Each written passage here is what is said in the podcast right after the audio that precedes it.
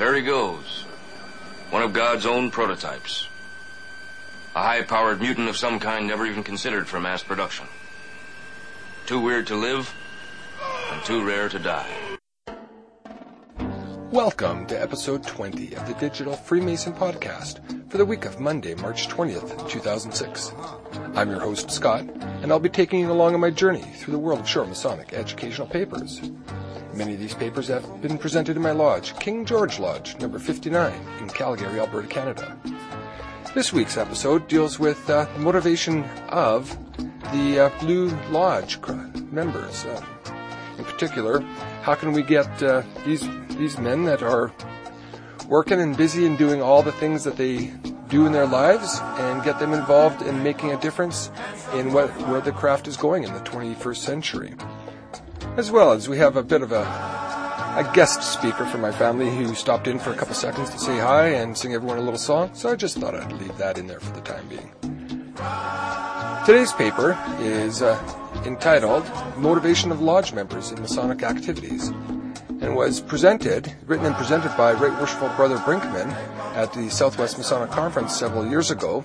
And uh, he kind of sort of, it's a bit of a rally cry to try and get the, a little bit more excitement and enthusiasm in the brethren, the older brethren, I guess that is, of uh, Blue Craft Lodge, and how we can keep the uh, the new brethren excited and interested in in all that there is to do with Freemasonry. Motivation is the word. It is hoped that this paper will create interest, debate, discussion, and possibly even a good argument, whereby together we may begin to see the light that surely appears at the end of a dark tunnel through which our craft seems to be traveling. Motivation implies movement. It means the difference in getting up and doing something rather than just sitting there and doing nothing or letting someone else do it. That is apathy and indifference. Webster defines motivation as causing or having the power to cause motion or an impulse from within. If we feel, as we say we do about uh, Freemasonry, let's do something rather than just talk about it, and appoint a committee to ro- report back next year and then the year after that. This conference has been meeting for 28 years. Numerous subjects have been presented in that time covering various areas of operation. Many have skirted declining numbers, indifferent leadership, and so on. But I found none said directly, hey, we have a real problem. Let's do something about it. Some time ago, Chief Justice Warren Burger, in addressing the American Bar Association, quoted a great Masonic writer and jurist, Dean Roscoe Pound of the Harvard Law School, as saying in 1906, the courts have, of the 20th century cannot operate on the laws of the 19th century. My brethren, are we so operating ourselves? At this conference and others around the nation through the years, including the conferences of Grand Masters, many speakers have been saying or implying that we're not concerned about numbers, that we want quality in our ranks. This has been so often repeated, it sounds a little like a small boy who said, I don't believe in ghosts, but I'm still afraid of them. The fear of change does strange things to people. It has been known to close their eyes, tie their hands, and stop them from thinking. No one seems to want to rock the boat. Perhaps it is time that we do a little rocking of this boat. He who was called a radical a few years ago is rapidly becoming just another old conservative stick in the mud. We can't do that. Why not? Well, we just never have done it that way. Well, maybe we should try, or later we, later on we might not have the opportunity of doing it. This fraternity cannot live and thrive on the stories of its great past and glorious times. If we do, we may no, not belong for this world. Pessimistic, you say? Well, perhaps a little bit. But let me tell you of that many years I've been traveling for our order, and much of my time has been with, spent with officers and members of local lodges. Not just with those who direct and govern the policy of our Grand Lodge, and I think I see it as it really is, not only as we would like to see it, I have attended lodges unrecognized as a Grand Lodge officer in a number of states, including probably yours. I have seen a number of problems or challenges at the grassroots level, and that is where we'd better get the job done. We're in a rut, particularly in the rural areas, and the only difference between a rut and a grave is the depth of the hole. In our efforts, if our efforts have failed in the past, perhaps we are fortunate. Now we know that there are some things not to do. We have a lodge that finally presented a 50 year pin to a past Grand Lodge officer over two years late at the insistence of those in authority. Another case where the past due recipient was hospitalized and then died before they got around to presenting him the pin. This is our dirty laundry, of which we are not proud. Perhaps your jurisdiction has some of the same. For a number of years, surveys have been made into the challenges of our fraternity.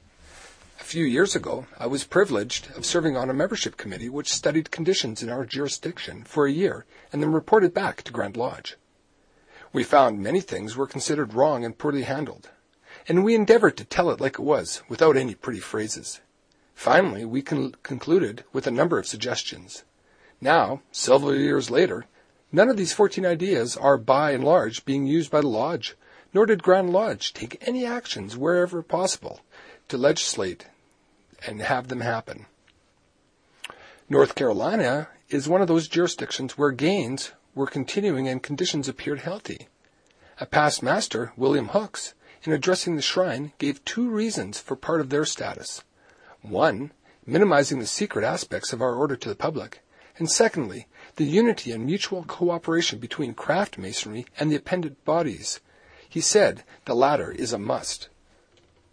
Many of you, perhaps a majority of you, are members of or have been active in and honored by one or more of the various bodies that predicate membership on the Blue Lodge.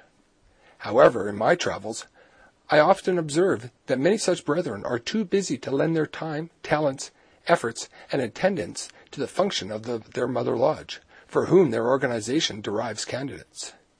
I heard a potentate who asked his nobles to humble themselves and attend their Blue Lodge a Grand Master of California scheduled several area meetings throughout his state to which were invited the Master Masons who had been raised in his year.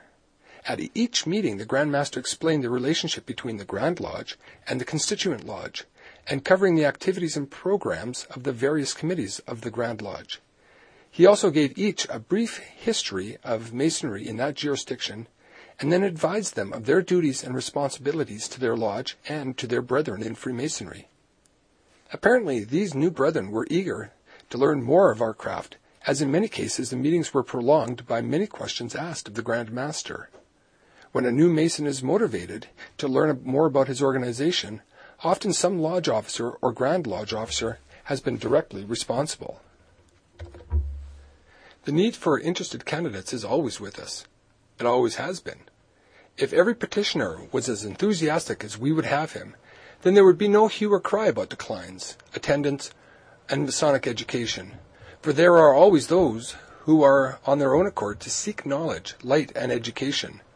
The problem, then, is to extend our circle of light further into the multitude of our membership. One of the best ways to do this is by example. Let our light really shine in the places at all times. As stated by most, most worshipful Brother Hooks, we should tell the world what Freemasonry is what it teaches, what it stands for, and we should get the message across to every Mason in every grand jurisdiction. A few years ago at this conference, Right Worshipful Claude Austin commented, Let's put some of this talk into action. We need action. I'd rather see a sermon than hear one any day. I'd rather one would walk with me than merely show me the way. I can soon learn how to do it if you let me see it done. How many times in the 28 years of this conference have we gone home and seen to it that each newspaper in our major cities of our states has been given extensive coverage of what Masons are trying to do for the good of our nation, mankind in general, and what we really stand for? Success in business in the business world is based on motivation. These same factors can be applied to masonry, where the wages are satisfaction, pride in a job well done, the inner glow of personal achievement, and something good done for one's fellow man. Efficiency is a dandy word for the other fellow, but let's put our hat on ourselves and start where we should, with number one. With me, all the Masonic education and candidate training available will not help if we at this level do not implement it in those lodges which we think have, have neither the know-how nor the personnel to get the messages across. So they t- end up taking the easy way out or doing nothing. Sometimes these lodges feel alone and are not really an integral part of the Masonic family. I believe that some change in this area is a must. It is, it is results that count, not oratory at conferences and a grand, grand lodge. Efficiency takes imagination, and imagination goes hand in hand with initiative. Imagination is not necessarily being far out and impossible. Imagination can be the difference between routine and real progress. Originate and invent ideas and then get them the, give them a hell of a try. Nearly everything in our modern world today is a result of imagination. Technology, medicine, spaceflight, even communications. That which was is now in use was at one time only imagined. Action is the key word, and enthusiasm is necessary to create action. Let's get a piece of that action, our own action, if you please, and create the action, not wait for it to come to us. Let's stop talking high sounding phrases and do something now. I first said that I, I couldn't tell you how to motivate, but hoped to stir you enough to stand on your hind legs and discuss these ideas. For it is ideas that motivate action. If I have accomplished nothing more than a good debate today, then I am satisfied and rewarded. My brethren, I'm a little like a lad digging frantically in a large manure pile. With all that is here for me to dig in, there must be a pony somewhere.